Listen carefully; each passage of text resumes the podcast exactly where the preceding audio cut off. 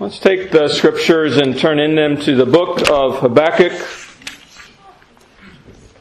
Habakkuk chapter 3.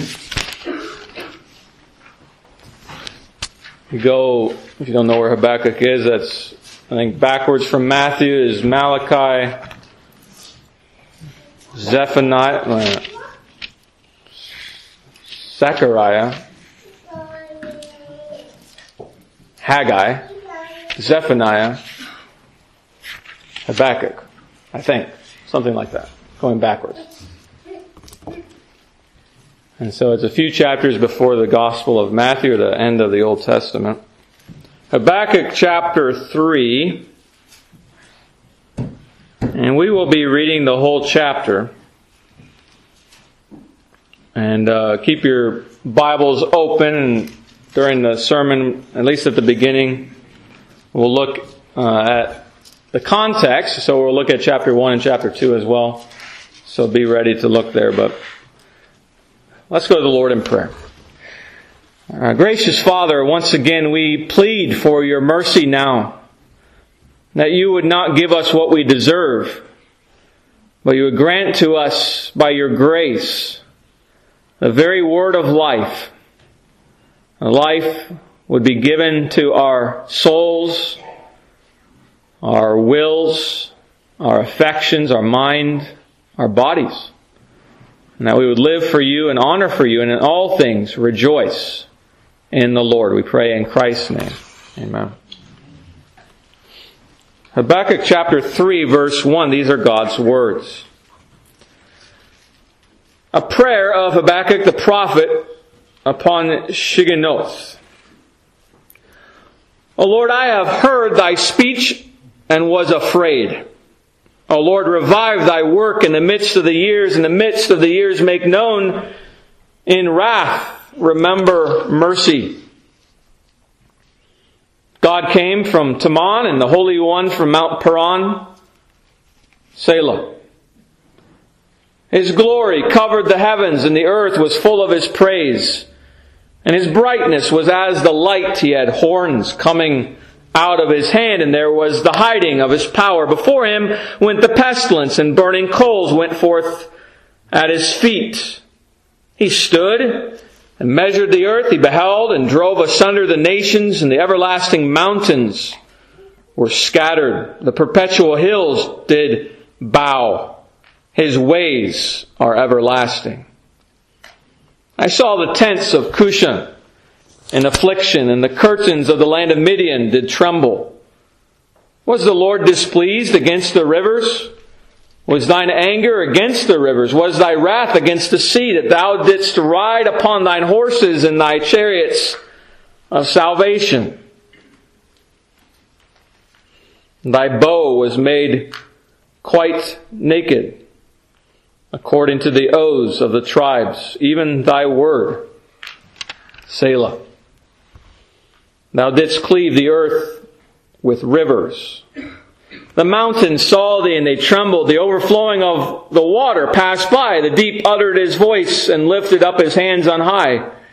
The sun and moon stood still in their habitation. At the light of thine arrows they went and at the shining of thy glittering spear. Thou didst march through the land of indignation. Thou didst thresh the heathen in anger. Thou wentest forth with the salvation of thy people, even for salvation with thine anointed. Thou woundest the head out of the house of the wicked by discovering the foundation unto the neck. Selah. Thou didst strike through with his staves the head of his villages. They came out as a whirlwind to scatter me. Their rejoicing was as to devour the poor secretly. Thou didst walk through the sea with thine horses, through the heap of great waters. When I heard, my belly trembled, my lips quivered at the voice. Rottenness entered into my bones, and I trembled in myself that I might rest in the day of trouble, when he cometh up unto the people. He will invade them with his troops. Although the fig tree shall not blossom, neither shall fruit be in the vines, the labor of the olive shall fail, and the field shall yield no meat. The flock shall be cut off from the fold, but there shall be no herd in the stalls. Yet I will rejoice in the Lord. I will joy in the God of my salvation. The Lord God is my strength, and he will make my feet like hinds' feet, and he will make me to walk upon mine high places.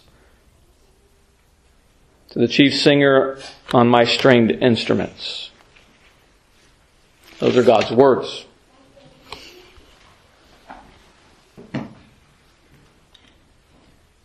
You might not understand very, uh, not, might not understand anything that we just read very well, except for maybe the last few verses, but we'll get to that and all of it. You know that when uh, times are good, there's cause for great rejoicing in the Lord. When the economy or your work, your business, your home life, your family, the church, when things are going well, that of course is cause for rejoicing and thanking the Lord. There are some things today, however, that we might describe as not going well. And perhaps that's closer to you in your marriages, your family life. May have been a great struggle for you recently. Perhaps the church, the people of God have brought affliction to you. And of course, you see the deterioration of our society as continues in rebellion against Christ the King. And that has effects and has consequences now to every aspect of society. And there are wars and rumors of wars. And this affects the church, sadly, as well, even though it ought not. It affects the church.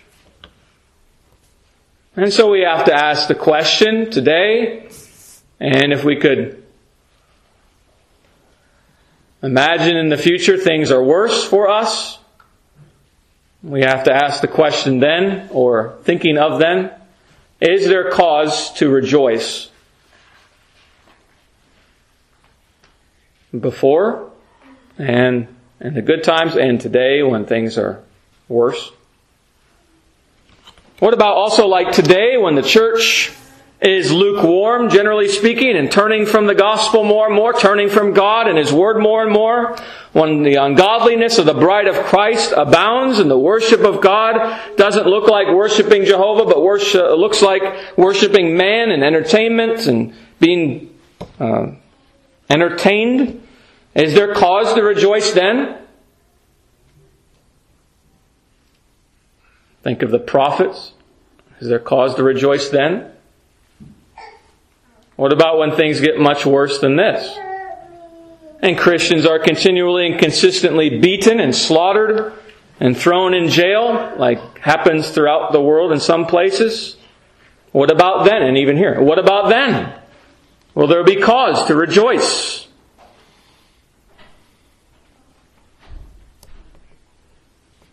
Hear now the admonition that has come down to you from the Lord. He says to you, Rejoice in the Lord always. And again I say, rejoice. He says in 2 Corinthians 6, as sorrowful, yet always rejoicing. There is reason, there is warrant for you to rejoice, church. Even when times are times of sorrow and suffering and affliction. When we celebrated the Lord's Supper this morning, which declares Jesus' death, His redeeming love, and as we celebrated His death, considering the agony, the gruesome agony, the suffering He went through in His human body, we celebrated. We feasted we rejoiced in that sacrifice of Christ for us. And we love Him. And why did we rejoice? Because Christ is the Redeemer of His people. And that's not just glossing over the reality of what is here today or what we're going through today, why your heart or soul might be downcast. And if things get worse, we'll still celebrate the Lord's Supper, Lord willing. And rejoice in our Savior. And that will not be if things are worse. That won't be deluding ourselves or just uh, gritting the teeth to get through it when things are desperate. Rather, it is completely warranted and grounded rejoicing in the truth. The book of Habakkuk is all about faith. Chapter 1 is about the struggle of faith. Chapter 2 is about how faith is necessary or the necessity of faith. And here in chapter 3, we see the prayer of faith that is produced to us through a song.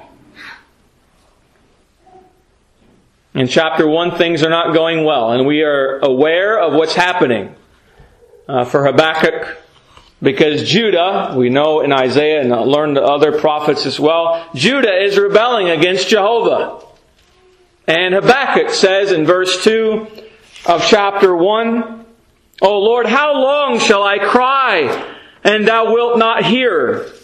Even cry unto thee of violence, and thou wilt not save.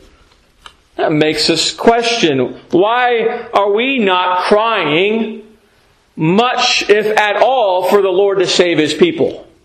When we see how Habakkuk is praying. Habakkuk is doing it constantly while seeing nothing happen. He's praying and pleading constantly to the Lord to save His people. He doesn't see any answer from the Lord.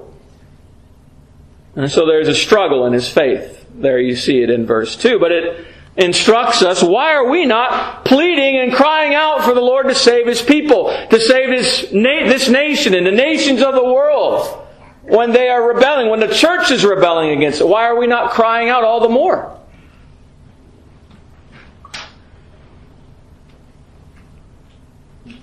And the rest of chapter 1, the Lord comes back and says, I am doing something. I am going to do something about it. He's going to judge Judah. And the instrument that he will use to judge Judah, we know, are the Babylonians, the Chaldeans.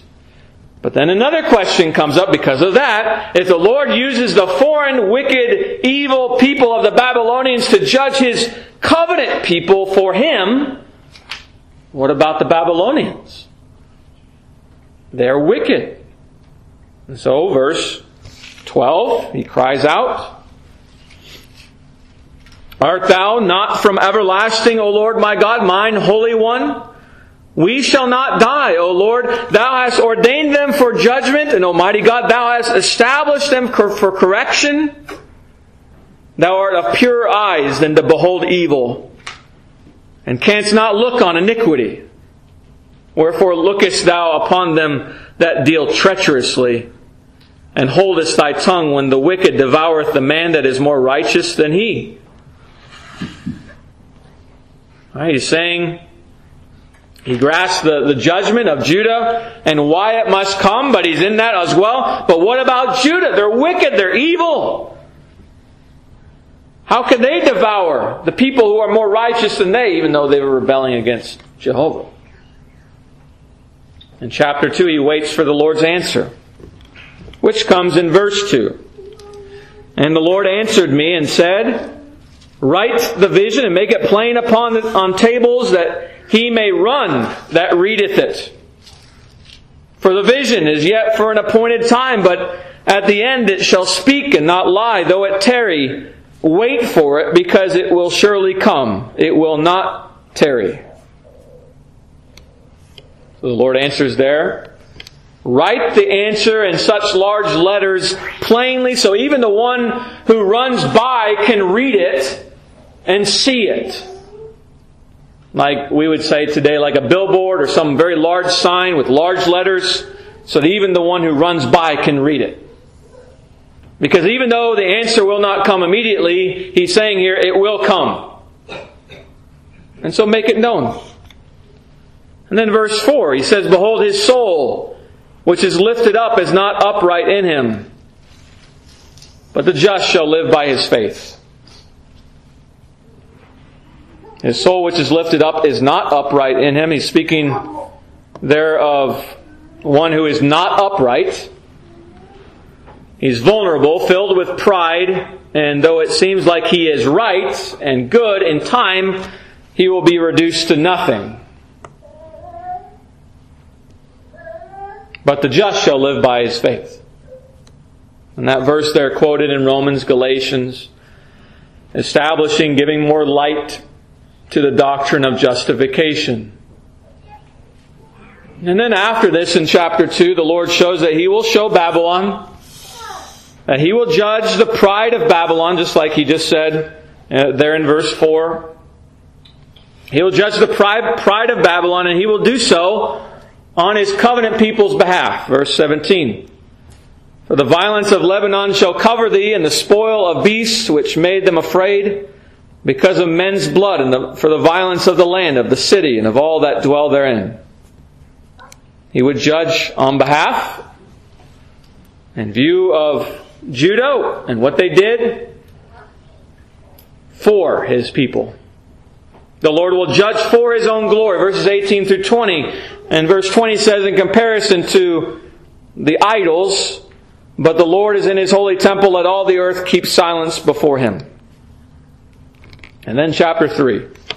So he's going to deal with Babylon justly.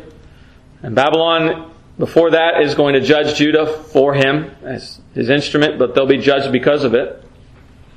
So Judah and Babylon will be judged. Chapter 3 is a song. You see that? We know that because of the very last half of the last verse. And how it uses the word Selah a couple times there, reminding us of that, just like in the Psalter. And people will then argue, well, there are other songs in Scripture besides the Psalms. Therefore, we can sing man-made songs. Right? And that, of course, is foolish. It's foolish, for the fact remains that the song here was not designed to be sung by a worshiping people of God. And above all things, it is, an, it is not an uninspired hymn. It is inspired by God. It is God's very word, not man made. And that's important because people use that argument, right? That, well, here's another song in Scripture that's not the Psalms, and therefore we can make our own songs. No, you've gone a little bit too far in that logic. Because God, throughout the Scriptures, Chronicles, we studied this as well, that it has to be one who is a prophet, who writes the words of the Psalter, uh, words of the Psalms, of the songs we sing, and so it can't be man-made. It has to be inspired. Furthermore, in this case, parts of chapter 3 are actually quoted in the Psalms. And in Psalm 68 and 18, uh, Uh, Psalm 18, where God has given His people a songbook to sing, to use to sing His praises in public worship and family worship and private worship. The Psalter is the permanent compilation and collection of inspired, inspired songs for the permanent use of the, the church for singing praises unto God. And that's why often songs in the scriptures, parts or all of them, are also found where? In the Psalter. Like the Song of Moses. And some are completely excluded from the book of Psalms, for they are not what God has set forth for the church to sing. But now looking at our passage again, consider first your fears. Your fears is the first point. Your fears, verse 2 in chapter 3. O Lord, I have heard thy speech and was afraid. O Lord, revive thy work in the midst of the years, in the midst of the years make known in wrath, remember mercy. Habakkuk has heard the word of the Lord. And he is afraid of what the future holds. And that teaches us that God's people do struggle with fear. God's people do struggle with fear. And we can relate to that because if we have heard God's word faithfully the past few years here even, uh, we have heard of the Lord's judgments that should be upon rebellious nations. And even the churches that are rebellious. And His people who are rebellious the church that turns from Him as the broader church has done. What does that mean for us, God's people? We plead that He would show mercy. And withhold his judgments for a time, that he would send his Holy Spirit in revival and revive the church, that they would turn again to him. But we also know that it may be the Lord's will as we pray to destroy this nation. And we need to, we need to realize that it may be His will to destroy the United States of America completely and have it never be again. As well, He may do that soon. That can happen. He's done that with many great nations, all great nations, in the scriptures that we have read about. Whether it's the Babylonians here, the Assyrians, the Greeks, the Medes and Persians, the Romans, they've been destroyed. And that can happen if we considered that well, considered and examined that well, that may make us fearful. Now, you might even have a greater measure of God's grace. And so you understand, you accept that it, that is what may happen. If it's God's will, it will happen. Praise God, you have that greater measure of grace to understand that. And yet there's still in you some part of you since you have had all of your life, predominantly most of all of us, all of your life, a blessed life on this earth and a prosperous one for most of you. And if you are um, have a greater measure of grace, you know, even if you've been poor, even if you've been without many of the things of ease in this world, you know that you have been blessed and lived a prosperous life on this earth in Christ. And there is, if we know that all those things can be taken away from us, the building that we worship in, or we'd have to worship outside even in the winter or in the heat of summer, or our homes, to be dispersed from our homes, be homeless. There is some fear, or a lot of fear, in that, to consider that. Fear if all those niceties and the possessions and homes and jobs are taken from you. There is fear in what the Lord may do. Even though you know His Word, you know it might be His will, and it is His will to judge wicked nations and rebellious nations, and that might be brought upon you and affect you.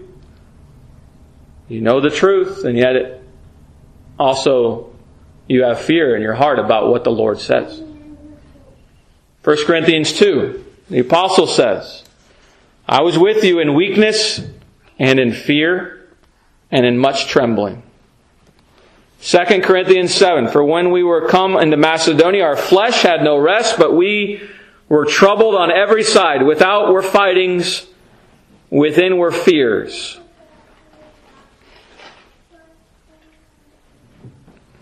It's in a sense a, a believing fear that we're talking about here. There can be other fears as well as sinful fears uh, believing fear, or because you're believing, there comes then sinful fear. For it extends from believing what God has said. You believe what God has said, at least in, in part what He said. In our passage, verse 2, He says, I have heard thy speech. I've heard you, Lord Jehovah. I've heard you. I believe what you say. And I am afraid. He was afraid. A greater faith would overcome even this fear based upon all that God has said. And the moment Habakkuk had believed what God had said, and he is afraid. This fear of Habakkuk teaches us realism. The Word of God teaches us that the Lord's cause will flourish in the earth, that the ends of the earth will remember and turn to the Lord, but we don't know when. There could be fearful judgments upon our ungrateful, hard-hearted, gospel-despising, covenant-breaking nation before such a time comes. And in the church, which has continuously rebelled against Him, there could be great judgments against such cold-hearted, hard-hearted, gospel-despising, covenant-breaking people who are against the Lord. And that may involve us. or affect us. And we might be part of that. And so we have to examine our hearts. And that even before the great number turn to the Lord as He's promised. We must face the facts that that is possible. And you must know, friends, that Jehovah can judge this nation, He can judge the church, and He can judge any nation. He can judge any congregation that He so chooses. And this nation is more wicked than many nations upon which God has sent great trouble and affliction.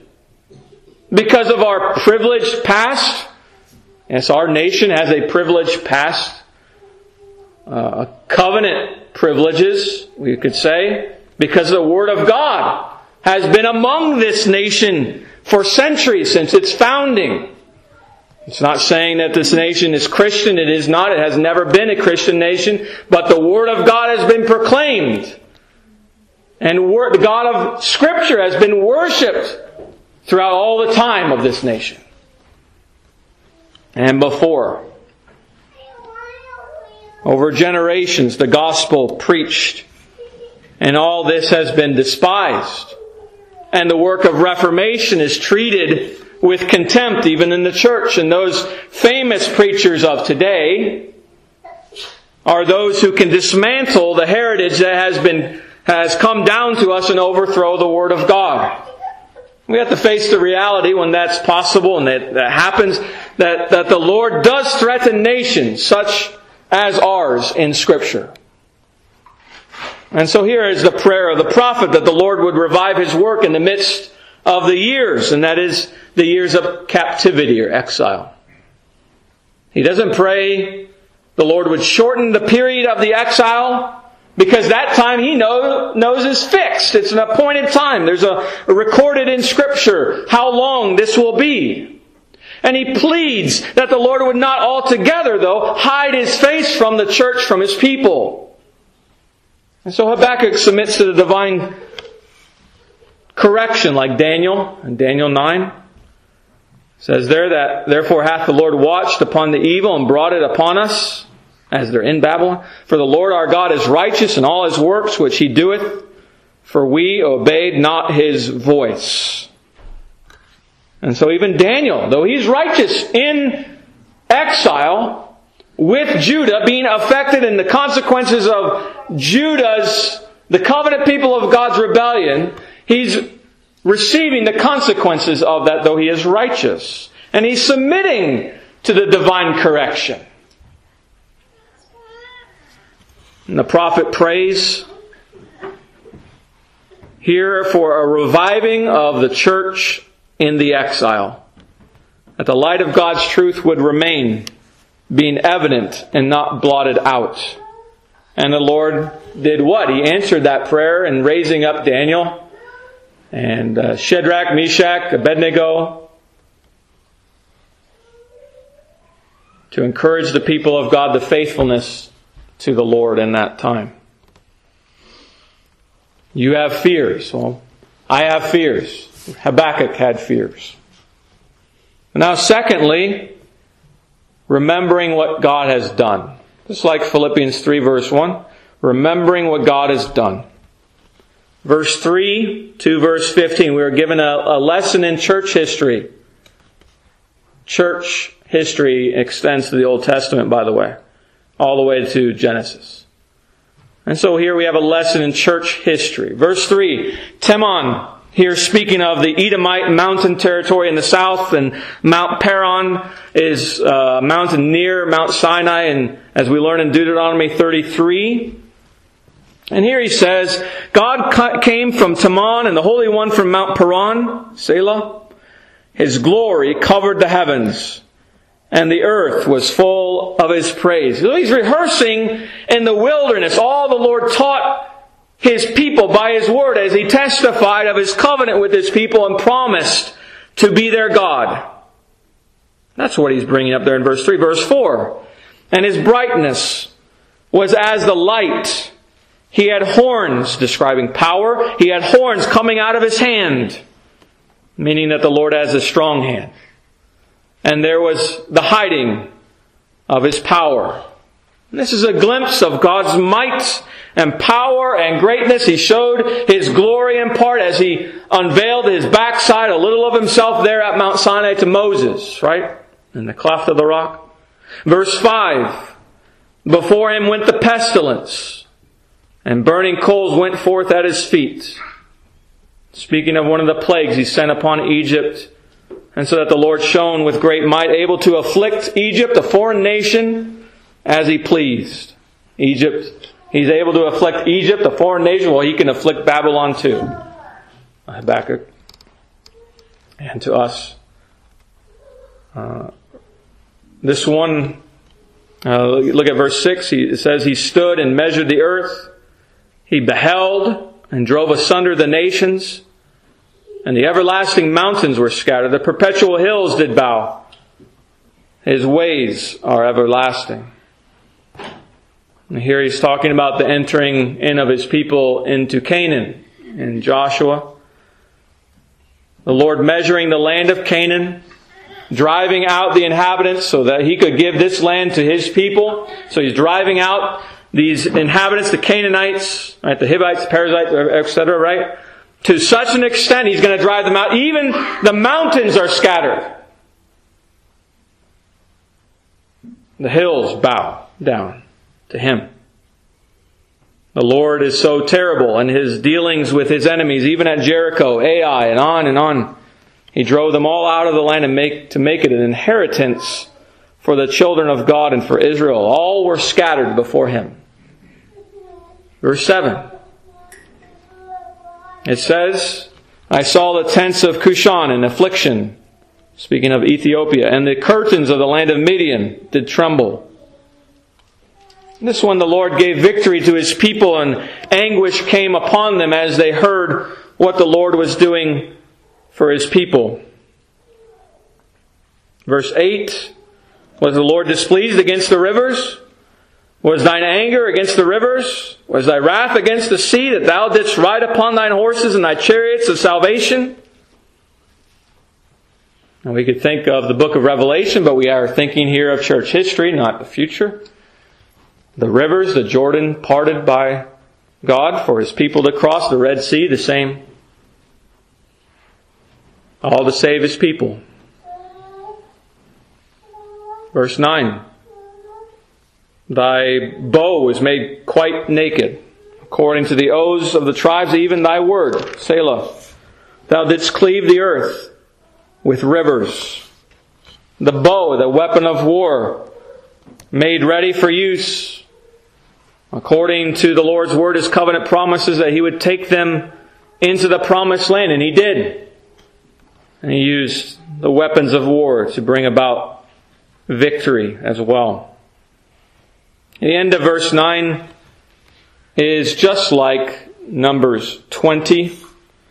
Thou didst cleave the earth with rivers. And so remembering what God has done in the past. In verse 10, the mountains saw thee and they trembled. The overflowing of the water passed by. The deep uttered his voice and lifted up his hands on high. And Moses lifted up his hand and with his rod he smote the rock twice and the water came out abundantly and the congregation drank in their beasts also. Verse 11. The sun and moon stood still in their habitation at the light of thine arrows they went, and at the shining of the glittering spear. And Joshua 10, the sun standing still for God's people. If you remember that. Verse 12, Thou didst march through the land of indignation. Thou didst thresh the heathen in anger. Thou wentest forth for the salvation of thy people, even for salvation with thine anointed. Thou uh, woundedst the head out of the house of the wicked by discovering the foundation unto the neck. Selah. So he goes out, he goes forth with his anointed Joshua as a type, Joshua as a type pointing us to Jesus Christ, the Messiah. The wounds, wounds his enemies even to the neck. And they conquered the land. Verse 14 represents how the wicked judge themselves, which we see an example of this in Judges 7. It says, verse 14, Thou didst strike through with his staves the head of his villages. They came out as a whirlwind to scatter me. Their rejoicing was as to devour the poor secretly. And then verse 15, Thou didst walk through the sea with thine horses, through the heap of great waters. And there the Lord pictured as a man of war going forth for the deliverance of his people. What does this teach us? Verses 3 through 15, he's rehearsed for us the history of Israel in the major parts, or in some of the major parts of church history for uh, uh, from before the time of Habakkuk, all that Habakkuk knew of. And so Habakkuk, the Lord working through Habakkuk, rehearses the history of the church. So what does that teach us? It teaches us that just as Habakkuk, so the Lord reveals to him uh, the Habakkuk the history of what he, Jehovah, had done for his people. And so it teaches us, just like Philippians 3.1, it teaches us to review the acts of God. The works of God for our strengthening. We're meant to consider the works of the Lord. Only fools ignore them. Only fools don't read the scriptures daily. Only fools do not, uh, or only fools whine and complain and grumble, even in the church, when they hear the same thing one Lord's Day to the next. If, if this is true of the Lord's dealings with His people in general, how much more is it true of the fact that God has spoken in these last days by His Son. And if He spared not His son, own Son, as we heard this morning, but delivered Him up for us all, will He not also with Him freely give us all things? If Habakkuk reviews the works of the Lord that had taken place up until His day, how much more should we reflect upon all these things and especially the redeeming work of the Lord Jesus Christ? Uh, and we're commanded specifically to remember that work of Christ in the Lord's Supper. For as oft as ye drink, or as oft as ye eat this bread and drink this cup, ye do show forth the Lord's death till he come. And he says, this do in remembrance of me. To remember what the Lord had done, even in Christ. And so we must remember the works of the Lord as marvelous in our sight to encourage our faith, even in the midst of our fears to look through church history, not, not merely uh, 100 AD to the present. I'm talking about in the scriptures. Uh, we can also look the church history after that, but predominantly looking at the scriptures to see what God has done in His history for His people. And so remembering what God has done. That's what Habakkuk does, and the Lord's guiding. And that's what we ought to do. Even more so because we have Christ and He speaks now. And thirdly, overcoming fears in faith. Overcoming fears in faith. Verse 16, it says, When I heard, my belly trembled. My lips quivered at the voice. Rottenness entered into my bones, and I trembled in myself that I might rest in the day of trouble when he cometh up unto the people. He will invade them with his troops. Here, so you have verses 3 through 15. He, the Lord rehearses for him, uh, and through him, uh, being inspired by God, uh, the history of the church, what God has done, all his great works of delivering his people. And now in verse 16, Habakkuk comes back to the present time. And what God has said. He's going to judge Judah.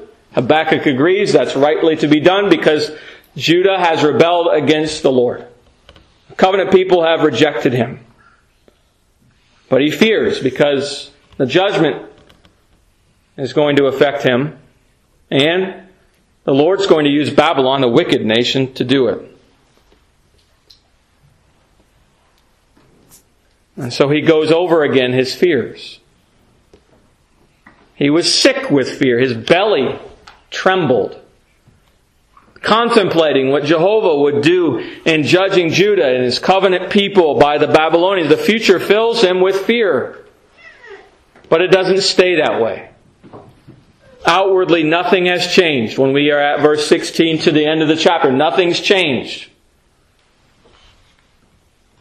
Babylon is still coming. Judah is still going to be exiled and destroyed. Nothing's changed.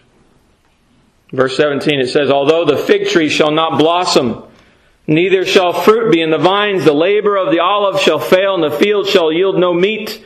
The flock shall be cut off from the fold, and there shall be no herd in the stalls. Nothing's changed. Judgment's still coming. Outwardly, it describes the effects of the Babylonian invasion, and things are going to be desolate. They would be desolate. But that hasn't changed from before, has it? That hasn't changed. That's what Habakkuk knew was going to happen. That's what Jehovah promised would happen. And yet, verse 18. Now he says something different. Yet, I will rejoice in the Lord.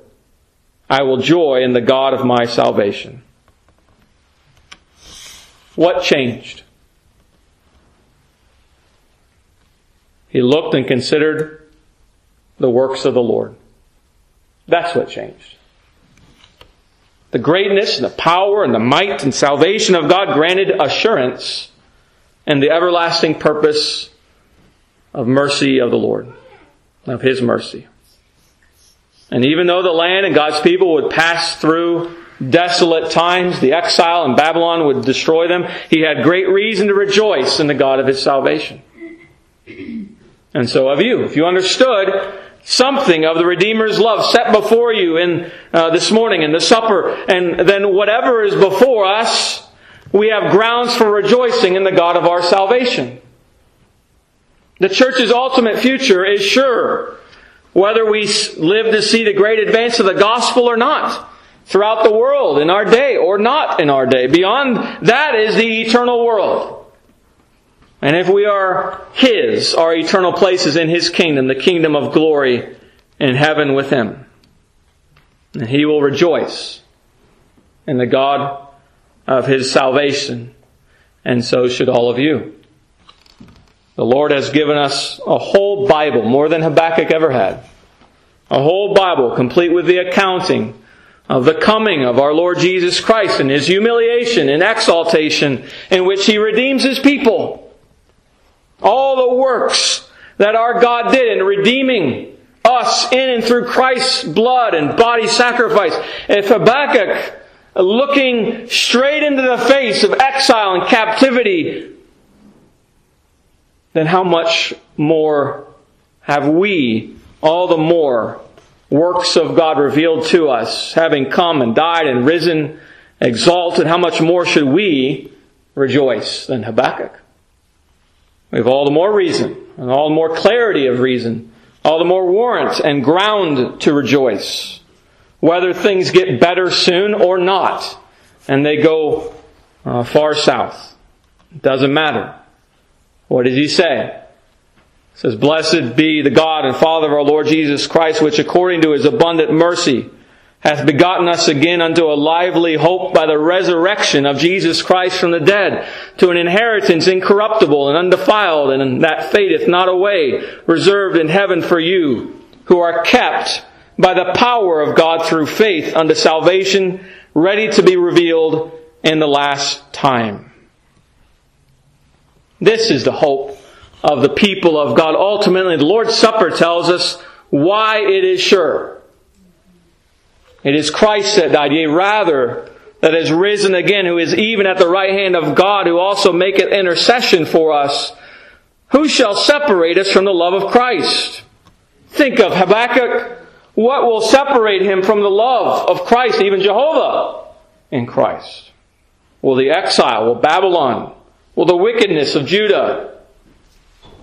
Paul goes on in Romans 8, who shall separate us from the love of Christ? Shall tribulation or distress or persecution or famine or nakedness or peril or sword?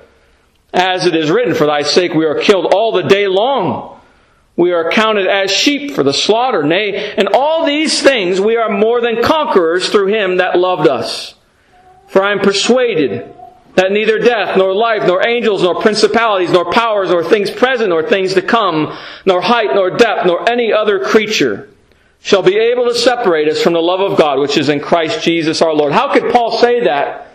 Obviously by the inspiration of the Lord. But how could he say that? Because he knew the scriptures and what God had done and what God will always be to his people.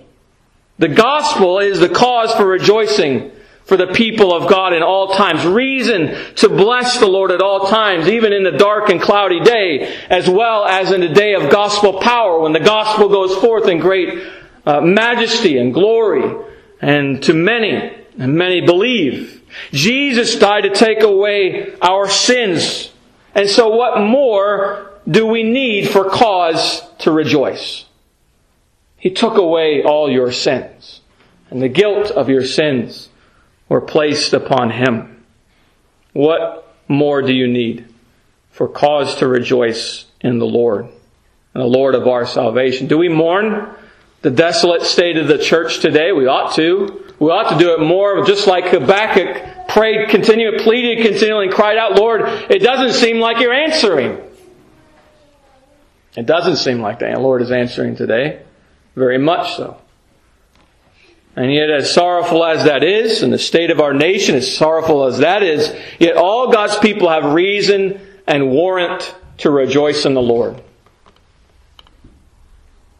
Looking to what He has done throughout all of the history of His church for His people, even in Christ being sacrificed for us as we celebrated and we remembered His body broken, His blood shed.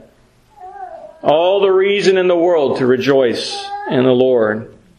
Or we can say, though I fear, I will joy in the God of my salvation. Let's pray. Our Father, we're thankful that you teach us your ways, you teach us how we ought to conquer fear, or that we could still rejoice in the midst of fear. And Father, we pray that you would grant us a greater faith, a greater knowledge, understanding, and a recounting of what you have done. And so make us to be in your word day and night, meditating upon it, reading your word, considering it as we have vowed to do in our membership vows. Father, grant us to rejoice in the Lord always, in the God of our salvation always, and not be so disheartened unto perishing. My Father, lift us up even in the midst of great persecution or suffering and affliction and trouble. Even in the midst of our grieving and make us to grieve more. For we are a people who are very lukewarm and comfortable And Father, we do not grieve as we ought. We're not sorrowful over the state of the church and our nation as we ought to be. And Father, in these things, forgive us. But as we recount not only the great deliverances that you have worked throughout history, but also in the great deliverance of salvation by Christ, your Son, from our sins, Father, cause us to rejoice in you. Rejoice in you always. And just as you said, again I say rejoice. We pray in Jesus' name. Amen.